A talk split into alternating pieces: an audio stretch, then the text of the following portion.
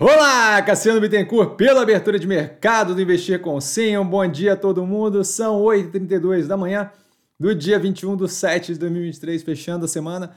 Vídeo sobre a organização do canal, sobre como se organiza o canal aqui embaixo na descrição. É importante para quem é novo no canal, para poder usar o canal da melhor forma possível. Eu começo com o um disclaimer, o que eu falo aqui nada mais é do que a minha opinião sobre investimento, a forma como eu invisto, não é de qualquer forma, modo em geral, indicação de compra ou venda de qualquer ativo do mercado financeiro. Isso dito, fechamento de ontem misto para o portfólio, ainda com baixo volume, nada que chame muita atenção. Acontecimentos, a gente tem a Sinqia, operação de tecnologia, que tem análise no canal, acho, assinando acordo para venda de todo o capital com a Evertec, 2,4 bi de reais pelo capital total da Sinqia, R$ 27,19 por ação.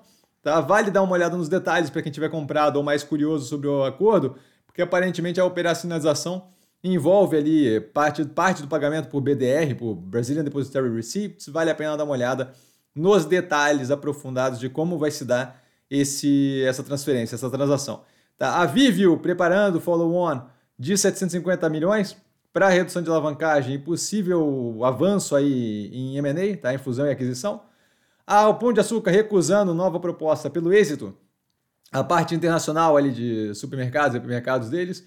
Tá? Vejo um movimento como positivo para os acionistas do, do Grupo Pão de Açúcar. Como comentado anteriormente, me parecia a tentativa de conseguir desconto pelo bilionário lá que estava fazendo a oferta, certo? BTG, Pactual e Santander se opondo ao plano proposto pela Americanas para tentar lidar com o ocorrido de fraude e por aí vai, né? Esse é, debacle todo que a gente está, o embrólio todo que a gente está acompanhando com americanos, o que deve alongar mais ainda o processo. Devemos ter discussões sobre é, a possibilidade de alteração ali no plano. Tá? A CEMIG comprando usina fotovoltaica e participação restante em outras operações ali fotovoltaicas que eles já tinham participação, gastando aí 47,4 milhões. Nada que de fato faça uma grande diferença, mas é algo aí para saber sobre a operação.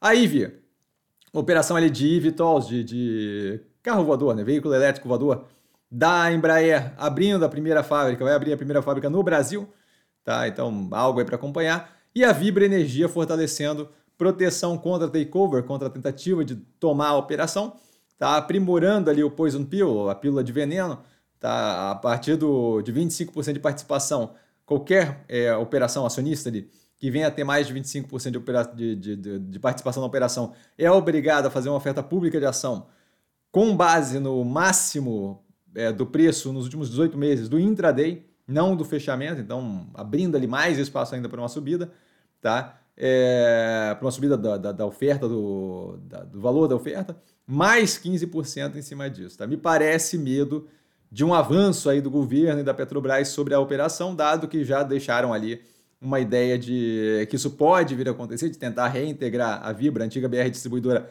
à Petrobras, eu vejo como inteligente da operação fazer esse tipo de movimento. Tá? Ativos que eu estou observando mais de perto, com base no fechamento de, de, de sexta-feira. Com base no fechamento de ontem, quinta-feira, havia a Loja Zener, a Zemp, a Guararapes, a Alpargatas e a Azul. E dúvida? Dúvida eu tô sempre no Instagram, arroba com sim.